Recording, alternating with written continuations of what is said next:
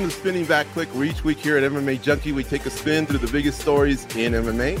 On this week's docket, UFC and USADA, their eight year relationship will soon come to an end. UFC 294 has a shakeup at the top of their bill. Let's discuss. Logan Paul and Dillon Danis had a boxing match or something like that. All this and much, much more. Hello, everyone. I'm your host, Gorgeous George. And with me, as always, some of the sharpest MMA minds in the biz. Joining me this week goes from MMA Junkie Radio, also the creator of SBC. He's in Las Vegas. Nolan King, up for Journalist of the Year. Uh, give him a shout out. He's at the World MMA Awards.com. He's one of the best in the business. And of course, WEC and UFC longtime featherweight, also a member of the UFC Hall of Fame, Cub Swanson. Uh, cold coffee's on the ones and twos this week. And here we go. So, guys, listen, I was not messing around. The UFC and USADA, United States Anti Doping Agency, will be ending their eight year relationship at the end of 2023. The UFC will now be partnering up with DFSI, which is Drug Free Sport International, as of January 2024. Though the announcement shook up the MMA world, the UFC has made it clear that they want to continue testing their athletes. They also named their new independent administrator to oversee the new anti doping program George Piro, a former FBI agent. Let's dig in here, fellas. Lots to unpack. Let's hear what your reaction was to the big news, and then we'll circle back as there was an interesting tie in to this story. We go to Boston. The Boston shot caller is going to lead things off here. What's the first take, Nolan? It was pretty shocking, you know, a week that saw multiple UFC 294 title fights fall apart, that saw Dillon Danis box Logan Paul, that saw Pat Miletich come back at 55. I mean, the USADA story was the one that dominated, uh, you know, I think the sphere for us. Um, it was it was a surprise. I think from the start, um, getting that everybody was sitting around. We were bugging USADA for for weeks and weeks about is Conor McGregor back in the pool? Is Conor McGregor back in the pool? And then we get the answer to that question, and it's tied in with a very strongly worded, um, kind of borderline unprofessional sort of message from USADA, where it seemed like uh, they they kind of aired a little bit of grievances against the UFC. Um, very interesting, right? When we got that message to see that sort of tone, to see them kind of announce this seemingly a bit rogue, uh, away from any sort of uh, official kind of handshake parting of ways that you would think maybe two businesses would have. That, that that's not what happened. So I think from the start here, it was a bit of a shock. Um, obviously, we had that kind of period of silence from the UFC, and then we get note that they're going to have that press conference with Jeff Novitzky and Hunter Campbell. And that was, again, I think a monumental thing in MMA history, in the UFC history. We haven't, it, Hunter Campbell's been one of the most influential people in this uh, organization for years now. And we very seldom, uh, that I can think of, have ever had the opportunity to ask him questions, especially in an official UFC capacity like this. So I think it speaks to the seriousness and just the magnitude uh, of this this breakup with with USADA. And you could tell uh, from the language that they were using, from the body language you can see right there with Jeff Novitzky. They were pissed. Um, definitely pretty angry. Uh, again, strongly worded um, legal letter that they handed out to the media uh, that were in attendance there. So it was a very surprising, um, I think, just development. It's very monumental for the sport. Um, I'm very interested to see. I know we've heard a lot of the details that that they expressed during this. It seems like a lot of them are still going to be worked out in terms of what the drug testing program is going to look like.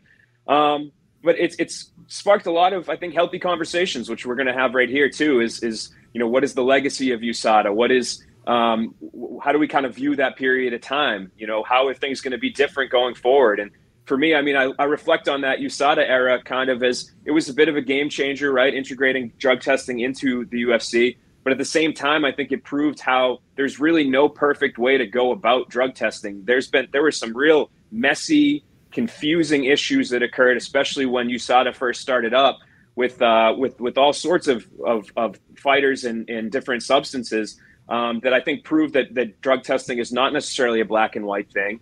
Um, I think if you have no drug testing, it's not a good thing. If you have too much drug testing, it's not a good thing.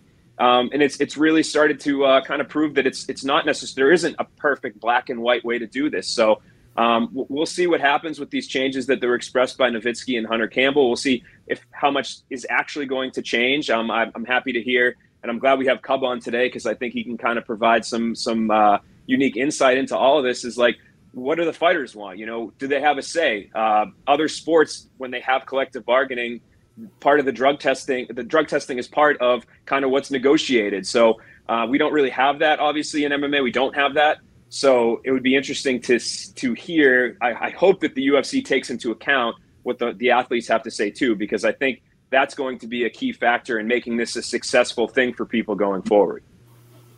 Good stuff, Nolan. All right, goes. How about you, man? Your reaction? You saw those tweets. People were like, okay, the fights are going to get interesting now. Let's all start juicing. Of course, a lot of sarcasm, but there was some uncertainty. Then, of course, the UFC started clarifying things. But still, initially, what, what was going through your head? I think it was a very unfortunate situation because of how the news broke.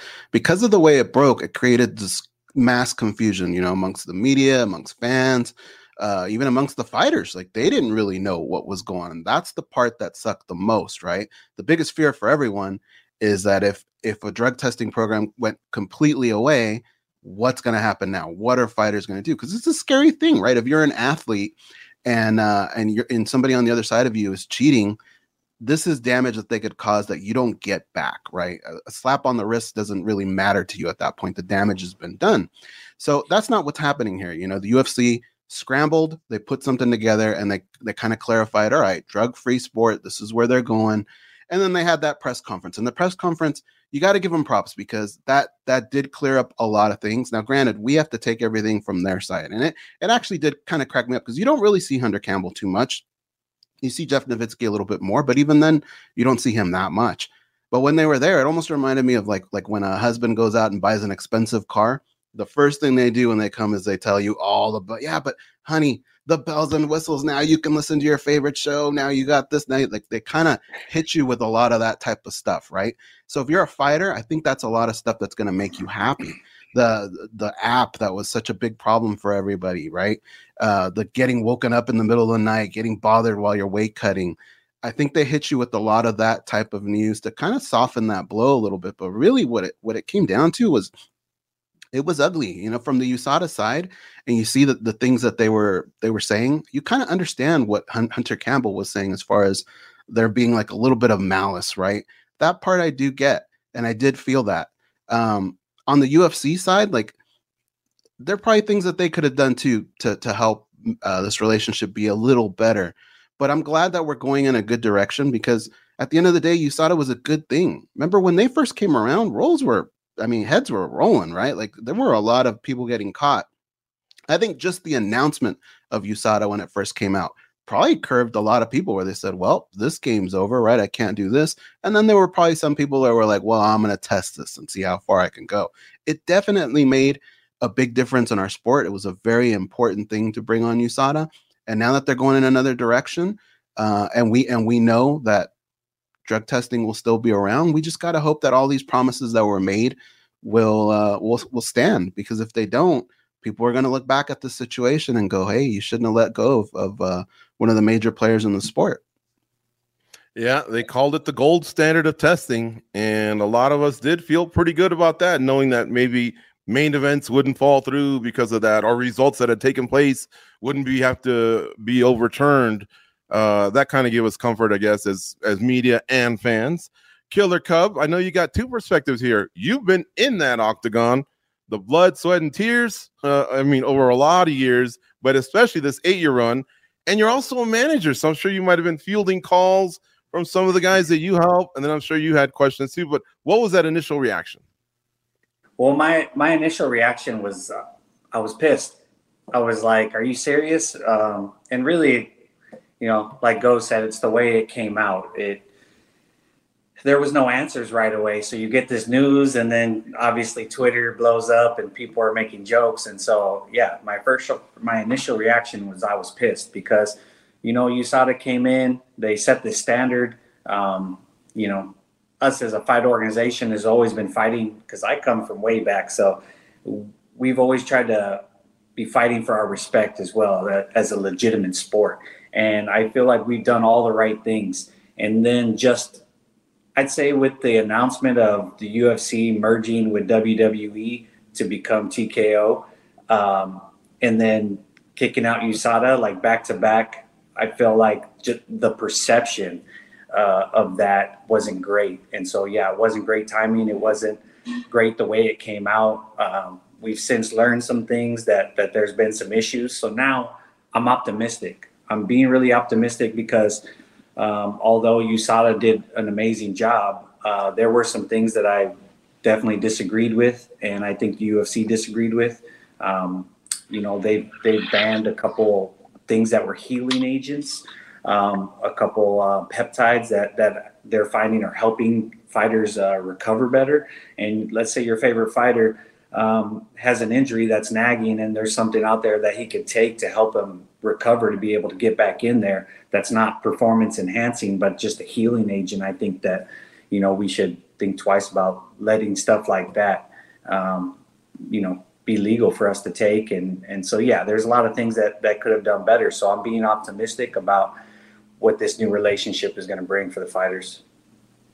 Good stuff, Cub. Take it down a couple notches, man. You're scaring us here on the panel. You might become a permanent fixture. So uh no, we appreciate that. So, like Nolan teased, you know, there was a some big news that paralleled the big news, right? The official acknowledgement from USADA that Conor McGregor was back in the USADA testing pool. And so we were left wondering how this might affect, you know, um, everything going forward, the big fight, I guess, against Chandler and all. But Travis Tygart, the CEO of USADA, had this to say. Here's a quote from him that accompanied that press release, well, was was in the press release, I should say. The relationship between USADA and the UFC became untenable, given the statements made by UFC leaders and other others questioning USADA's principal stance that McGregor not be allowed to fight without being in the testing pool for at least six months. He continues, unfortunately, we do not currently know whether the UFC will ultimately honor the six month or longer requirement because as of January 1st, USADA will no longer be involved in the UFC anti doping program. Despite a positive and productive meeting about a contract renewal in May of 2023, the UFC did an about face and informed USADA on Monday, October 9th, that this was going in a different direction.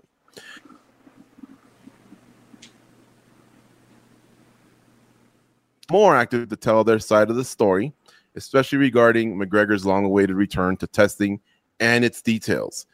From the UFC side, they're disgusted by USADA's claim that the McGregor situation was a relationship, and they even demanded an apology. Here's what Hunter Campbell had to say a couple quotes from him. Disappointingly, they used Conor McGregor as a vehicle to sort of articulate and reframe a complete misrepresentation of what occurred over the last several months. At no point in time did Jeff Novitzky, myself, or any other representative, Dana, not a single person ever went to USADA and told them anything other than Conor McGregor would re enter the program when he was healthy. In doing so, we would require him uh, to do the program for six months. There would be no exception to the rule. All right, guys. So, two sides to a story, yada, yada. But I want to know what concerned you the most when it came to McGregor's path uh, back to competition in terms of PD testing. And now that you've heard both sides, how do you piece all that together? Your reaction to that, Nolan? Yeah, I mean, it's it's a he said she said sort of scenario here, right? The the statement that USADA put out uh, initially, um, certainly, I don't know if it explicitly said it, but it certainly impl- heavily implied that uh, you know that that the UFC had asked for Conor to to kind of be an exception to the rule or an exemption. Um, I know Hunter Campbell very very explicitly said afterwards in that press conference that that was not the case, that they had not once asked that, and that they had actually said the contrary. Um, that was what a lot of that legal letter demanding an apology, which they did not receive uh, from USADA. That's what that whole thing based around. So I guess it was reassuring to hear uh, that the UFC at that press conference was saying that they were never going to ask for an exception for him. I will say, um, again, when you have this kind of he, he said, she said sort of scenario, it's it's hard to figure out who is telling the truth or if if they're both kind of right. But for me, I, I do think that Dana White was asked about this every week essentially on contender series about Conor and about USADA and about whatever. And it seemed like I know his answer was kind of like, oh, I don't really have anything to do with that drug testing. I think that they could have avoided this problem, this question of whether or not the UFC was trying to get an exception if he had just said, no, we're not, we're not going to allow him to do that. You know, he's going to have to wait the six months like everybody else where I feel like towards the end, especially the last few weeks that he was asked this question, um, he didn't necessarily deny that that would happen. He was just saying, "We're figuring it out," you know. Um, so, I guess for me, uh, I'm I'm I'm hoping with how strongly you, uh, Hunter and Jeff Novitzky's message that that wasn't the case at that press conference. How strong that was, I'm guessing, I'm hoping is an indicator um, that they will make him do six months of testing. I mean, again, who knows kind of what the rules will be with this new program. I know we have a few months left of the USADA. Uh, the USADA testing will be interesting to see how much they test him um, before January 1st rolls around. But I, th- I think that that rule's fair. You know, fair. It helps people not necessarily dodge around the drug testing. Uh, granted, he's coming back from. Got to remember, he's coming back from a, a, pretty brutal injury where maybe some of those things that USADA would not permit him to take um, out, out of competition were things that he should have been allowed to take. So uh, another aspect of this program that Jeff and, and Hunter kind of were talking about potentially allowing going forward is fighters that have catastrophic injuries, allowing them to take medications that would allow them to recover um, better. So uh, it'll be interesting. I hope they make him still take that six months off, which I think would put him around April, um, which would be kind of just in time for for UFC 300, um, which I'm sure he's looking to get on if he is serious about competing. Um, but definitely, again, very messy situation. It'll be interesting to see if if they do file uh, some sort of, of lawsuit. I'm assuming they will, um, and I guess we'll maybe maybe some more uh, some discoveries will come to light out of that. Good stuff. All right, goes uh, the whole thing with M- McGregor, the tie-in, man. You heard both sides. What are you mm-hmm. thinking here? Yeah, I mean, I think it's fair to say two things, right? One, USADA didn't handle this in the in the most professional way, right? The response was scathing, and that it kind of does go hand in hand with what Hunter Campbell was saying. If you just read what they said, um, I can see that point of view. But on the other side, number two is you know Conor McGregor may not have been the reason for this. They, they it seems like this was a move that was going to already happen. We have to take their word for it at that. But he definitely didn't help the situation, right? And the UFC didn't really help themselves by letting him kind of run amok on social media. Like he, he says what he wants and sometimes is able to do what he wants, right? We're not privy to these conversations that they have behind closed doors. We're not there when Hunter Campbell's assuring that he is going to take this time off to US to USADA. We don't get to hear that as fans, as media, as other fighters on the roster. So when Conor says, I'm fighting in December, um, and the UFC doesn't raise their hand and say, no, he's not, that's not happening. We've seen Conor just kind of get away with things that other fighters don't don't get away with. So that's why I think people jump on him as soon as his name is ever thrown out there like that, right? And I don't think the UFC can really blame people because I, I feel like they do kind of have a little bit of responsibility because they could have made the relationship a little better. You know, if they would have put up their hand and said, "Hey, no, that's not going to go down. This is not what's happening," then there's probably not that type of confusion, right? Um, the the relationship ended up pretty bad, but remember, this has to last until the end of the year, so this is still going to keep going on. Uh, like Nolan said, hopefully Conor does have to take that time, and it's looking like it probably will be that thing. I mean, this kind of all spells out UFC 300, but uh, I, I feel like both sides had a little bit to to a little bit of blame on on both sides. All right, and Cub, finally, uh, from you, same thing. You know, the McGregor effect, we'll call it. I'm sure that maybe along the way there's been some positive stuff that has trickled down to other fighters, and maybe there's been some stuff where you just watch and say, "Wow, you know, I I, I can't do that." Yeah, well, it's a it's a unique situation. Um, you know, I, I got to give the UFC credit for always backing us up when we've complained about USADA. Uh, there's guys that have complained a lot more. Obviously, I think a lot of fighters don't want to do it, so they already are going into it with a negative attitude when people show up to test them. I always kept a good relationship with the the people that tested me because I know they don't want to wake me up. I don't want to get up, but we but it has to be done. So I just made the best of it. So I, I think that some fighters were shooting themselves in the foot and getting off on the wrong foot with some of these uh, people coming to test them. I think the problem is is that this whole thing happened with Conor. Uh, he had that injury. Uh, it looked like he took himself out of the testing pool so he could take something that he wasn't allowed to take to help speed up the process of his healing to make sure he healed right. And then he gained a lot of size and was you know, bragging about it, how big he was. Um, so I think USADA took that as kind of a like this guy is cheating the system because most fighters aren't able to just drop out of the testing pool and jump back in because I'd say 99% of the fighters on the roster uh, if they took themselves out of the testing pool, they'd be no longer with the company.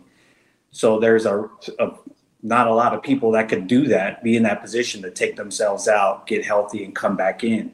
And I think USADA saw that as, I think this guy's trying to cheat the system, and we're going to lose uh, some of our power if we allow this to happen. So they wanted to kind of, you know, make him uh, an example of you can't cheat the system. And I think that's why they kind of came at him so hard. And I don't blame them for that. And so I, I can see why both sides are upset. Um, but it definitely, uh, it, it definitely is crashing right now. I, I don't, I don't think that, that they can, you know, make this any better than the relationship any better anymore. Yeah. Well, it ends here in about 45 days or so. It ends in 2023 and seamlessly, apparently. It'll start in January 24 with DFSI. So that's definitely a good thing, Cub. I imagine I'll go back to you from a peace of mind. Um, you know, I know you don't have 20 fights left. I don't know how many fights left you have, but w- can you talk about that? Was there a peace of mind just knowing that, hey, it's, it's going to be as clean of a fight as possible? May the best man win? Yeah, because for me, I've always wanted to compete clean because it's the long term effects. I think some of the stuff we're seeing in these older fighters, the issues they're having, it's it's a lot of not the health problems they're having are from them coming down off of using some steroids for years. Um, they're they're having you know problems with their weight. They're having problems with with you know emotionally. Uh, I think you know I've always I've always thought that you know head trauma and steroids together was a bad mix. And so that's why I've always tried to stay away from that stuff. And, you know, I, now that we, we've had drug testing for so long, I've been very proud of the sport and seeing what we're doing. And so, yeah, I'm just hoping this, this new company uh, can continue on and do an even better job. Hey, Cub, if, if you don't mind me asking, like, what, uh, what are things that you want to see out of this new company? You know, that fighters we've heard often say, "Look, I shouldn't be getting woken up at 5 a.m. I shouldn't be tested while I'm trying to cut weight." What are like the little things that you would tweak in that system? Man, it's tough to say because I, personally, I don't mind getting woken up um, because it's usually around the time I was going to get up. Um, it's it's it's not the greatest scenario, but th- I don't have to worry about them showing up at the gym when I decided to go to a different gym that day. It's like the little things. So, mm-hmm. you know, like I said, a lot of fighters are going to make it way worse than it is. It's it's not great, but the thing is, is when all the fighters are do are on the same page and we're all doing it the same way, you can't complain because you can't say somebody's getting it worse than others, but unfortunately, some people are getting it worse than others. So that's, I would say, that's the issue is they need to make it all the same for everybody, which is why the Conor situation is even in this, you know, conversation is because the testing needs to be the same for everybody and needs to be fair. And uh, I think that's probably where where they lost the control right there. And so, Cub, look, maybe we'll abandon the for- format here for just a second because this is very fascinating getting your introspective. Um, okay, so the 5 a.m. calls didn't bother you or whatever, but you know, were there any other things that I guess did possibly bother you that someone came for to you for feedback, you would you would give to them? And now not just for yourself but as as again when you're a, a, manager and i know you cub you're probably holding mitts you're probably on the sauna you're a teammate you know what i mean? So I, i'm sure this is something that you'll be a part of for a long time. Yeah i mean for me the the toughest thing was um like doing the whereabouts like every quarter and so they used to do it like 15 days before was the the deadline for the for whatever quarter you were in and so i had to tell them where I was going to be at every day for the next three months, which is mentally exhausting for me because I, I kind of take it one week at a time because I'm so busy. And so it'd be a little stressful. And then they moved it back to 15 days before that. So you a month out, you're supposed to be uh, telling USADA where you're going to be at for the next uh, three months. And you know, as a manager as well, I started having to, to you know, get all my guys in check uh, my fighters, and then they they'd contact me and say, "Hey, this fighter and this fighter haven't done their whereabouts." So I'd call them and, "Hey, guys, you got to do it." So I mean, those are the things I complain about, but I don't even think they're that bad. So I, I really didn't have any really bad experiences uh, with USADA. Um, they're just they're just inconvenient sometimes, but it's that, that was a price I was willing to pay for a clean sport. Do you ever feel like you were? I think I know the answer, but do you ever think you might have been cheated out of a win or a better performance by someone, you know, that was possibly enhanced? Thereby, uh, when 2015 came around, a huge relief, maybe. I don't know. A hundred percent, I do. Uh, you know, I, I felt like at one point I was one of the only people uh, ranked in my division uh, that I felt like was clean. Um, but that's just my personal opinion, and and I feel like the sport, uh, like I said, has come a long way, and I I don't want to see it go backwards. That's why I was initially upset. But uh, I, like I said, I'm optimistic about this this new company, and and uh, we're still a growing company. So I, I'd like to see improvements, and so I'm optimistic.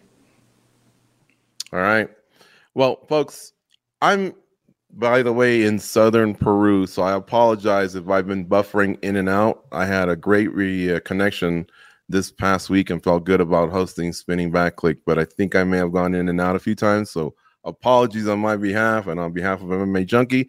But we're going to keep trucking through. I'm also looking at the comments, and there's a lot of stuff that I might circle back to because you guys have really come strong uh, with the comments and the questions, and this is a very important topic. Now, if I may ask one thing from you guys, hit the like button, hit that subscribe button. This this channel pops, and all that also triggers an algorithm that kind of gets us more in the eyes of other hardcore MMA fans like yourself. Just takes a second, hit that like, subscribe. By the way, that little bell that'll tell you when we're on live. And imagine missing out an opportunity to hear from Killer Cub after such a crazy week in the sport of mixed martial arts. All right. So listen, guys, let's move on here. And again, I'll see we have time to circle back. Important topic. You guys did outstanding. So listen, Chucky Olives is out of UFC 294. Alexander the Great is in. I've wanted to see both fights run back, make no mistake. But I have to be honest, less than two weeks, quite a bit of travel involved, a last second weight cut. I doubt we're getting the best Volk. Also, Mateusz Gamrot was the backup fighter for the main event. He's a proper 55er with a decorated re- uh, resume. They, the UFC, chose him, and they went with Volk. All right. So, guys, are you more pleased with the new main event? Yay or nay? And then expand. Go start off. Man, so yeah, this kind of got lost in the shuffle with everything that was going on. It was absolute insane week, but I want to tackle this from different angles, right? Because there's different ways of looking at this as a fan, let's say as a family man, I got Thursday night football. I have Major League Baseball playoffs. I have college football on Saturday. I have the NFL on Sunday. Something's got to go. I'm not married to my TV, right? So I'll say this the way the card is placed now, I would probably be more likely to order that pay per view. I think that's a win for a fan. Um, if I'm the UFC, I just delivered arguably a better card to the fans. Uh, viewers are going to be more into it. Live attendees who aren't paying for the exact same card they paid for last time they were out there with Oliveira and Makhachev, uh, they got to be happy. My partners probably have to be happy in all this, right? So if you're the UFC, I think that's a win as well. As a hardcore fan, I'm a little upset, and I'm going to tell you why. I was one of the first ones to kind of shit on this card or this fight the first time around. I just felt like you have to clean out divisions before you can have fighters face each other off like that because it puts too many people in a waiting pattern. Uh, you never know what's going to happen with injuries. It's just a lot of confusion, and I didn't think it needed to happen. Once the fight actually happened, it was a great fight, and I was open to seeing it again. Just it has to be under the right circumstances. Okay. You see everything that they said after the first fight, how close that first fight was. I'm down it just didn't have to happen right now. And, and the problem that I'm having with this is you look at how close that fight was. And that's Alexander Volkanovski going up a weight class and challenging not just any lightweight, the guy at the top, right? If we were all in high school and a junior challenged the senior to the fight, uh, fight at lunch, that senior better mop the floor with the junior, right? And that didn't really happen. It was a very, very close fight. So my issue now is a close fight like that. I want to know that we have the best representation of both fighters involved in this matchup because, look, it's short notice. You know, I, I know Alexander uh, Volkanovski is a great fighter, and I don't doubt that he could give a good uh, a good performance in this fight. Like he might go out there and win. That can very well happen. But I don't want to be left with that feeling. If Alexander Volkanovski goes out and wins rounds one and two and then starts to fade and loses the fight because of that, that's not a feeling that I want to have. And I feel like we could have gotten this fight later on. I feel like we were just kind of trying to solve a problem right now, make everybody happy right now, but we didn't really look into the future of what could have been an even bigger card, an even bigger fight. Uh, especially if those guys keep going in, the mode that they're going, you know, they're, they're, they're winning fights. So I think we were a little cheated there. Um, I'm going to give you an example. When Chad Mendes fought Conor McGregor, didn't we all kind of look at each other and go, man, I feel like a, a full camp of a Chad Mendes probably takes this fight. And imagine the trajectory of Conor McGregor's career, how that would have changed things. I'm just going to be really bummed out if we don't feel like we get a, a true representation of Alexander Volkanovski. That I feel like we're missing out because we're trying to make everybody happy now. I think Gamrot would have been a decent replacement. It would have been a different fight. Uh, it probably would have been sufficient and then with the co-main uh, shake there, I think everybody would have been okay. Don't get me wrong. I'm gonna have goosebumps the night of. I'm gonna be cheering that fight on, but I'm just worried about certain things that could happen that maybe takes away from what a hardcore MMA junkie fan wants. For sure, goes. Uh, Chad Mendes, great example. All right, Cub, you've been in that situation right up with, you know, title contender, the possible title challenger. I don't know. Did, did any of this bring back good memories, bad memories? What what are your thoughts when you kind of see these types of shakeups? Well, it's just it's unfortunate for certain people, um, you know, because you know Gamrot, this was his chance to to get a title fight, and I'm sure he was he was prepping, hoping the opportunity would would happen, and then opportunity comes, and they were like, oh, not today, uh, we're going to give it to somebody else. So, you know, as far as you know, going from Oliveira to to Volkanovski, I, I think it's kind of a lateral move because it's it's somebody uh, that it's both fighters that we wanted to see the rematch, but I think looking long term, it doesn't make as much sense. Um, I think if Volkanovski can do this amazing win, it, it it it's way better for everybody because Volkanovski is a star and and we maybe he does move up and stay there. Um, but if he loses, then he goes back to 45, and then he, is he to go against Topuria? Um, that was a fight I think a lot of people in the 45 pound division were excited about. And so does that lose some of its shine? So yeah, I I, I wish they would have just given the fight to Gamrot and, and um, you know kept Topuria and Volkanovski you know uh, ready to fight. Um, but you know the UFC wants to you know book the biggest fights, and I can see this one being the next biggest one. So I, am on the fence about it. Mm-hmm. All right, Nolan King, man, how about you? You happy with this? Yay or nay? It's hard for me to complain just because I keep bringing myself back to after we saw them fight uh, the first time, um, and just walking away from that fight. I, I just remember thinking that might have been the most perfect fight that I've ever watched. Like it was so competitive. The skill level was something that we hadn't really, I don't think, ever seen uh, in MMA before. Just it just felt like kind of a next level sort of fight. The, the arena was great. Um, so it's really hard for me to, to say anything negative, but at the same time, uh, Goz's point about the full camp thing, you know, will we be thinking afterwards, ah, you know, we, we wasted the big fight now. Like it would have been great to see these guys on full camps, try to do it again. Um, it kind of gives me the vibe of, uh, of when Jorge Masvidal stepped up on short notice to fight uh, uh, Usman the first time, where we were like hankering for that fight and then we got it on like a week's notice, and then he looked tired in the fight. And granted, I think maybe the fight would have played out like that anyway in retrospect, but um, it, it, does it does kind of uh, make you wonder, you know, how much the short notice uh, nature of this fight, how, how much that will impact Volkanovski in this fight. So um, I can't complain. Honestly, I think it's one of my favorite fights that I've ever seen. So uh, right up there with Cub Swanson versus Doo Ho Choi. Um, so I'm excited to see it again, but we'll we'll revisit in a week to see if there's anything that I, in you know hindsight, uh, will wish happened instead. Good stuff. Yeah, that Swanson Choi fight definitely was pretty good. Maybe one day it'll be in the Hall of Fame. Who knows? all right. So, Cub, back to you. I'm coming to you with a question from the chat. Sorry, chat. I'm slow in bringing these in.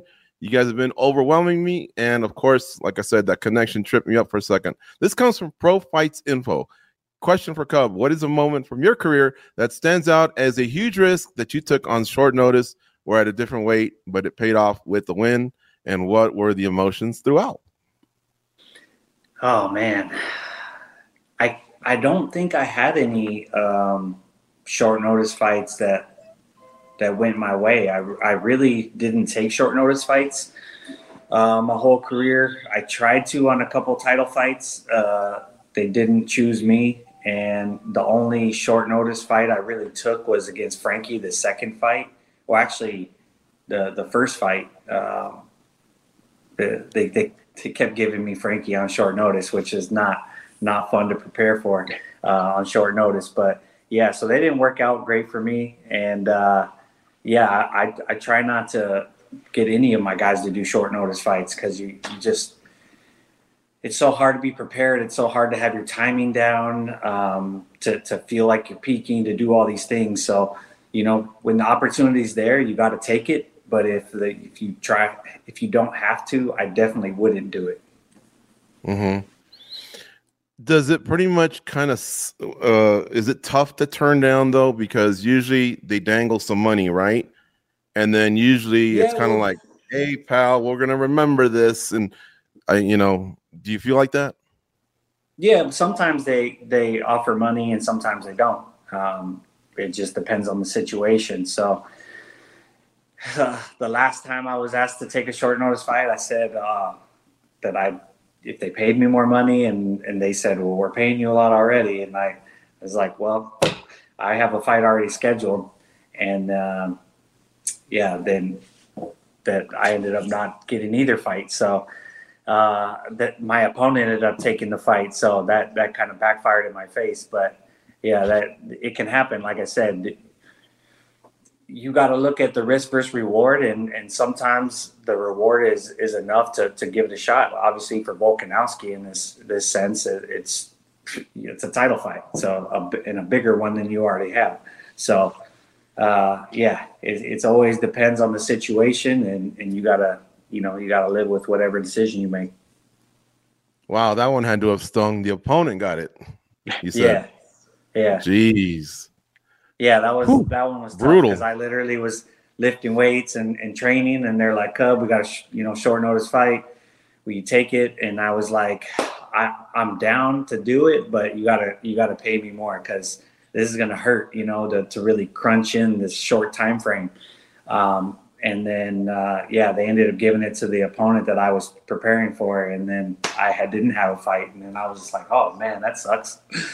Man, you know what? Like that that's interesting, Cub, because I didn't think about this. We kind of looked at this from the UFC's perspective, from the fans' perspective, but I never once thought about looking at it from Alexander's perspective. And in his case, he's probably thinking big paycheck, a guy I've already fought, I'm familiar with and mm-hmm. even if I'm if I lose, I'm still the champ over here. I'm still the baddest guy over here. And really, I mean, I'm testing myself by going up. Like he's really in a situation where maybe he doesn't lose out as much. Now we talk about this fight down the road could have been pretty big, but I imagine whatever they gave him to do this on short notice, traveling that far, probably was uh, beneficial financial. But I never really thought to think about what it was like from his perspective. Yeah, I mean, it, unless he goes out there and just flops, which we don't expect from him, as long as he makes it competitive, he's only going to gain from the situation because he's testing himself. You know that that's that's why when we talk about like best of the best, I can't really put Khabib up there because he never his resume isn't that amazing. his last five fights were incredible, but before that, his resume is not really as good as like the John Joneses and the Anderson Silva's, right? And then he didn't test himself. Volkanovski, that guy, that guy's been testing himself as much as possible. So uh, you can't question his resume. And like I said, it was just uh, high reward. So why not do it? I'm curious, guys, on the same topic. Like, all right, if we look at this from Ilya Topuria's standpoint, would you be almost a little bit thankful that now this guy that just seems unbeatable, he's going to have more mileage on him before he gets to you? Um, another camp, another fight. Could it be beneficial for him, or do you think he's sitting there going, "I'm missing out on my spot"? Because I feel like it's his spot no matter what. He just got to wait a little bit more. I'll go to Cub. I mean, I didn't get yeah. So I mean, in in my experience, I think that Topuria, it's better for him if Volkanovski loses because. And, and Volkanovski might be an anomaly here, but usually this this fight game you got to have um, what do you momentum right? You got to have momentum. So him coming off of a win come, or coming off of a loss is completely different mentally for that fighter going into the fight. So I would imagine if Volkanovski loses and he's like, oh well, I'm gonna fight Topuria. Topuria might be feeling like, okay, he's coming off of a loss. He's questioning his abilities a little bit versus somebody that's been just steamrolling people and and making it look easy. So, you know, personally, that's that's the way I would be thinking about it. Is if he loses, is he to be uh, questioning himself just a little bit for me to to get right in his face right away? Or I mean, if he wins, uh, does does he move up now? And now he's not going to come back to 45. So that, I mean, he's got to be asking himself a lot of questions. Good stuff, guys. All right. Well, look, there's another fight to discuss on UFC 294. Hamzat Chimaev also has a new opponent. Paulo Costa is out. They deemed him medically unfit to compete. Uh, former UFC welterweight champion Kamaru Usman, he's in. Just days after confirming that the switch at the top of the bill with Vulcan uh, Islam, the UFC also comes up with a new matchup in the co-main event. They also uh, sweeten the pot, I guess, a little bit. UFC president Dana White said that this is a title eliminator, guys. He told that on the Pat McAfee show. Quote, this is an absolute fact. The fact that these guys are taking this fight on short notice, the winner will get the next shot at the title, barring injuries and other things that can possibly happen. He also had one other quote that I found as we were prepping for uh, this topic. That's what makes fighting so fun. They're all taking these fights just over a week out and they're all accepting risks. They believe in themselves.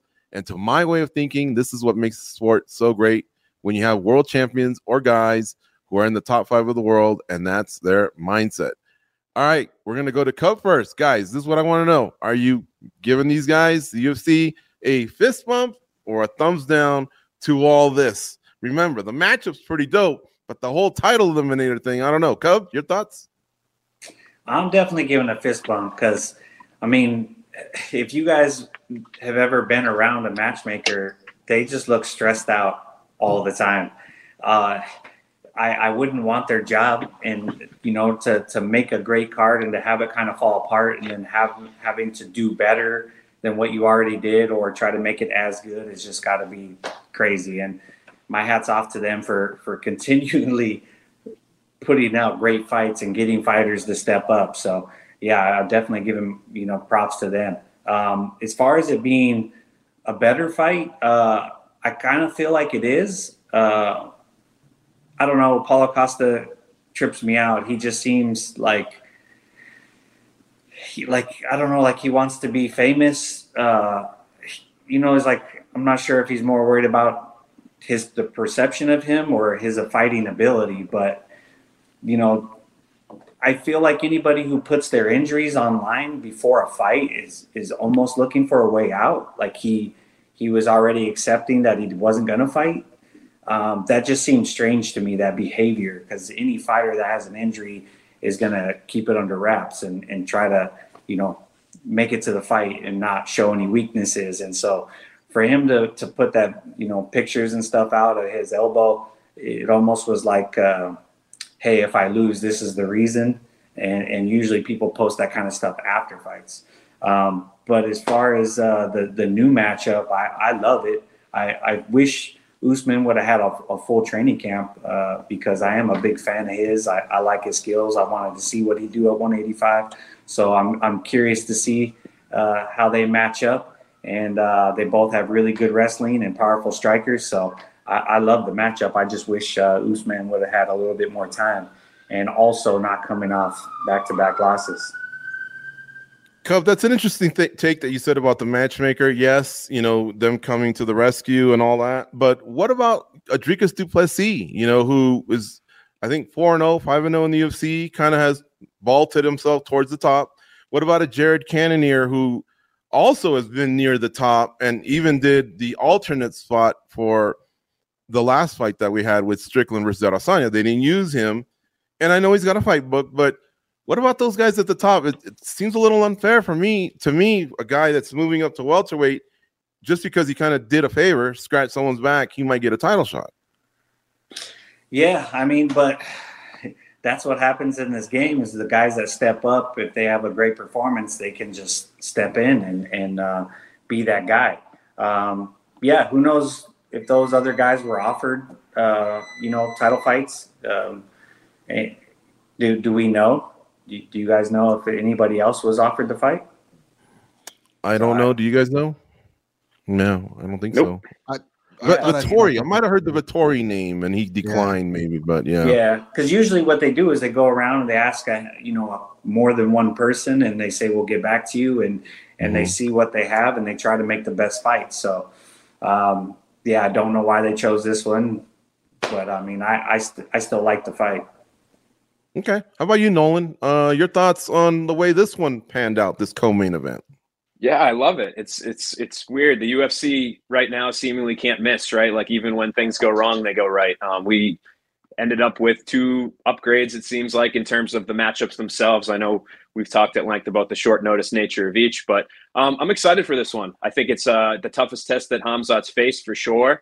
Um, and I think Usman, it's the, the perfect fight to kind of get people back on his bandwagon. A fresh start at middleweight, going in there, taking out the guy that that you know was the guy to beat in this division, um, or either division really. I mean, Hamzat Chimaev's just surging. Um, he's got the the full promotion power behind him, and Usman can come in and and kind of steal some of that thunder. Uh, not necessarily that he needs it, but he can remind people that you know he was one of the all time if not the greatest welterweight ever, and and now he's going to do his thing at middleweight and see if that makes a difference. So I love this fight. Um, I love both these fights. I think the UFC uh, did an excellent job at, at finding replacements. I mean, let's face it, like there's a lot of other fights that we could have been looking at for next week that still would have been good, but they might have been downgrades. And instead, we're, we have two fights that I think people are really buzzing about. Um, I think that the chaos of this week probably added even a whole nother level, uh, reminded people this event's right around the corner, got people talking about it. Everybody knows who's fighting. So I'm excited, man. Uh, uh, UFC 294 is going to be a good one. And um, yeah, that one-two punch at the top, man. It's just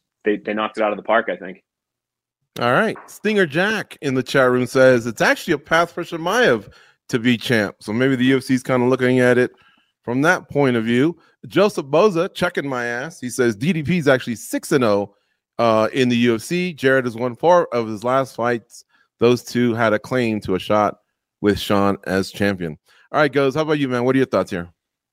Uh, I give a fist bump, but I probably don't come in for a bro hug just because I don't think they needed to throw out the whoever wins this gets a shot at the title because there are guys like Cannonier, there are guys like Dricus that I think probably deserve that a little bit more. I think just the compensation on the money side would have been enough.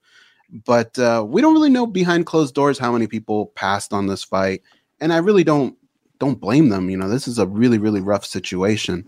Um, it's funny because Sean Strickland's usually the guy that comes in and bails us out of these situations, right? But now he's the guy up on top. So uh, Usman, his name still carries weight. He's a great fighter.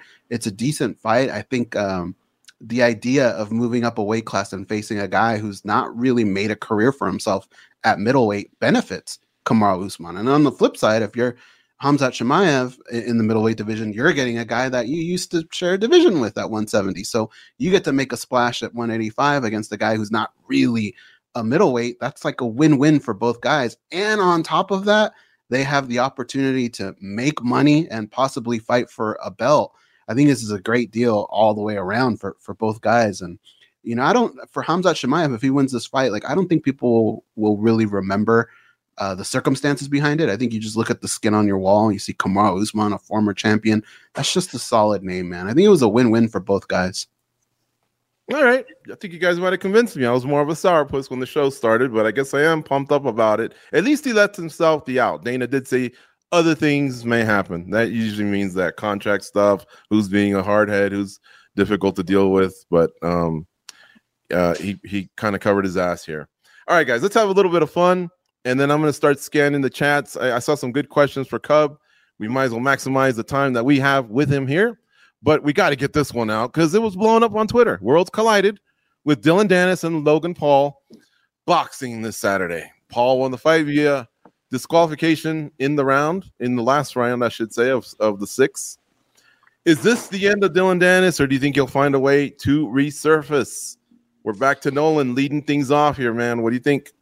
Yeah, it shows you that I just I I, I don't even know what to think, man, about Dillon Danis. I I, I was kind of sick of hearing about him. I figured that that would be the case with most of the masses as well, but I think by our numbers, by the the numbers on social media that anybody can look at, he's he's got generated interest. Uh, whether it's you know kind of hate clicks or whatever you want to call it. I mean, he's on Piers Morgan tonight, so from doing nothing, from not fighting, I don't think there's been anybody that's ever garnered more attention as a fighter from doing absolutely nothing. But the fact that he has appeared has had kind of this weird um, opposites thing where the, the guy that never fights is fighting. Now everybody like let's let's see what he has, and then he goes out there and puts on an awful fight, and, and now people are seemingly even more interested. So I, I, really don't know. I've never had a good gauge or compass when it comes to Dillon Danis and the interest. I don't necessarily understand it. It's unfortunate because actually initially I was very on board with him. I mean, I, it was such a an interesting signing by Bellator. He was kind of taking it slow. It was when McGregor was peaking. I thought this trajectory was going to be great. And then we've just kind of veered off. And granted, he's had brutal knee surgeries and stuff, so it's not totally his fault. Um, but he certainly leaned into the uh, the trolling, so to speak. Um, it was just, I guess, surprising enough for people to see him on a fight surface uh, on Saturday um, for for to, to generate that sort of interest. But we'll see. I mean, will people be buying his next fight, whether it's boxing or MMA? I don't necessarily think so. I think uh, just in terms of the lack of entertainment value, uh, maybe things have finally caught up to him. But in terms of interviews, in terms of people, uh, you know, kind of feeding into his trolling, I think that that's pretty clear that that's going to continue. All right, goes. What did you think of that madness on Saturday? Uh, look, I don't think I don't think Dillon Danis is going away anytime soon. I feel like Logan Paul, in a sense, kind of failed here, even though he was he was awarded the victory. For me, the only outcome in this situation was Dillon Danis needed to be scraped off of that mat at the end of the fight. He needed to KO him to win. The fact that that didn't happen kind of gives Dillon Danis a little bit more life to go out there and do all these things. I wasn't really interested in the fight at all until the microphone came across and, and, and hit Paul in the head. That at least put me in a situation where I was like, well, now I at least need to know the result. I'm probably not going to order it, but it did make me a little bit more interested in it. But I don't think uh, Dillon Danis is going away anytime soon, guys. All right. Anxious to hear what Cub thinks. Is this guy a, a, fighter in your book? He's had just a couple fights in MMA. He's an outstanding grappler. This boxing thing, but man, the guy went home with a bag. Yeah, I mean, yeah, he, he's not my type of fighter, that's for sure. Um, but yeah, he's made the walk, so we gotta we gotta give him credit as as a fighter. Um, I wasn't really into this fight. Uh, I knew that it wasn't going to be great because I know Dillon Danis doesn't have any striking, so it I, I wasn't. The only reason I even watched the highlights last night is because I knew we were going to be talking about it, so I had to. Um, but yeah, I, you know, Dillon Danis is a troll. He's going to always be popular because you know people just seem to gravitate towards that kind of stuff these days. Um, it's, in my opinion, it's what I, you know, don't like about the sport is that we get we sometimes give people like him uh, too much of a platform, and and you know I I dislike it. But um, what I do like about these you know kind of celebrity boxing matches and these kind of gimmicky fights is that you guys get excited about it, the fans you get excited about it, you talk about it, and then when you see the product is not what you're used to seeing, when you see these great boxing matches and these UFCs almost every weekend, you see what great fighting is. So when when you get a you get hyped up on one of these, you know, big hype matches and then you realize that it's crap, I think it just shows the appreciation of what people like myself and all these great fighters in the UFC and boxers do all the time. So, uh, yeah, I'm, that's why I'm a fan of, of watching them. But this one in particular, I wasn't excited about because of Danis, because I know his skill set wasn't there. He's just a talker. I, I was really hoping that uh, Mike Perry was going to step in. I, would have loved that fight. Hey, Cub, could you beat both Paul brothers in boxing? Um, I know this difficult. is size difference, but you know they. You've been boxing for a long time with Julio Diaz down in Indio, I yeah. believe. Yeah. So you've been so, around those I mean, gyms, and I definitely have more skill than them. That's for sure. But there's no denying the fact that they're pretty big. They got size, so size does matter. Um, I think that I would do better than most of the guys that they fought so far. Um, but it'd be it'd be tough because of the size, like I said. Mm-hmm. All right.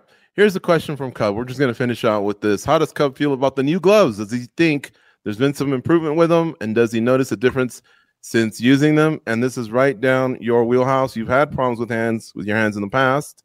What are your thoughts on this question from Beavis and Butthead?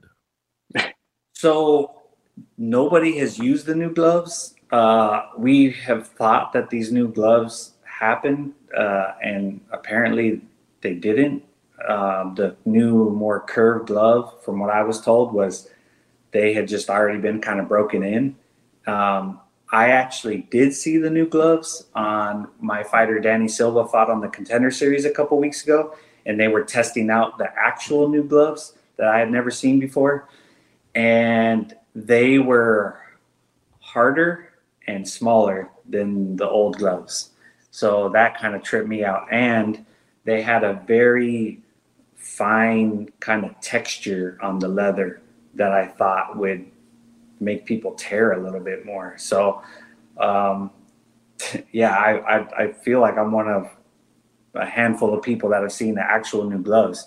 Um, and I, after Danny Silva had that amazing fight on the contender series, I was like, hey, you need to save these gloves because you're going to remember this. And then they came and they took them and they said, hey, we're still studying these. And they took them away. And I was like, oh, man, that sucks. Um, but yeah, so the new gloves, uh, I'm I'm sure they're going to still make some changes. Um, but yeah, I think uh, I think they're they're definitely different than the old ones. And so, are you thinking more from the end of, oh man, I wouldn't get want to get hit with one of those, or are you thinking more like, oh, I can't wait to jack someone up with one of those? Both, because okay. uh, half of you saying, yeah, I can't wait to hit somebody. The other half of you's going, well, wait, I could get hit with these you know. so yeah, I like I said, I don't know what they're going to keep changing on these new gloves, but um, yeah, I just saw them a couple weeks ago, and I usually wear a size small. I have small hands, and but with hand wraps, I can squeeze them to smalls, and they're snug. But on these ones, I I grabbed a medium, and without hand wraps, I tried to put them on to, to just feel them, and I barely could get my hand in. So it's definitely uh, a different sizing for these new gloves. We got just under a minute, so let me give you one more question that I saw out there. I've seen Cub do some commentating for other organizations, but would he do any of that or on-screen analysis for the UFC after he's finished uh, analyzing? He probably meant fighting. Um, I've been loving doing LFA. I've only been doing a couple of shows a year, just kind of getting my toes wet. Um, but I I had thought about that recently. I would love to do a UFC card just to be at the, uh, you know, the in between, the up in the the panel with um, Karyn Bryant or um, just kind of breaking down fights. But I, I think I really do enjoy um, watching the, these fighters right before they they break into that next level. I was able to see Terrence McKinney that we were talking about, um, and and a couple of these other guys. I was able to like talk to them right before they made that jump to the next show. And so it's, it's pretty cool being able to do that and being a part of people's journey. So uh, I'm definitely looking forward to doing LFA more. Nice. All right. Pajman was excited that Cub was in the chat today and part of the panel. And then you also got a shout out from Jay Bird and many others. And Cub want to thank you for doing this. You did a, an awesome job. Goes and Nolan as well. And folks, again, you can help us out Uh, we're not asking for much. Hit that like button, subscribe to the channel just because we put out so much content pre and post fight, all of the big events that take place in the sport of mixed martial arts, along with a ton of different features like Legend to Legend. Nolan King's done some really good stuff, you know, introspective stuff with with fighters. Check out the one with uh Brendan Ward. That's one that I've gone back and read a few times. And he's up for Journalist of the Year. So Nolan, you know we got your back. And of course, MMA Junkie's up for Best Media Source. So at World MMA Awards, I heard there might still be some voting. I don't know. I went in there and looked like about a few days ago and looked like uh, we could get in there. So uh, please, that'd be great. And thank you all for joining us here for the last hour. Again, we're back to our normal start time, noon Eastern, 9 a.m. Pacific, which is where we'll be next week here on Spinning Back Clique. Take care. Go out and be champions.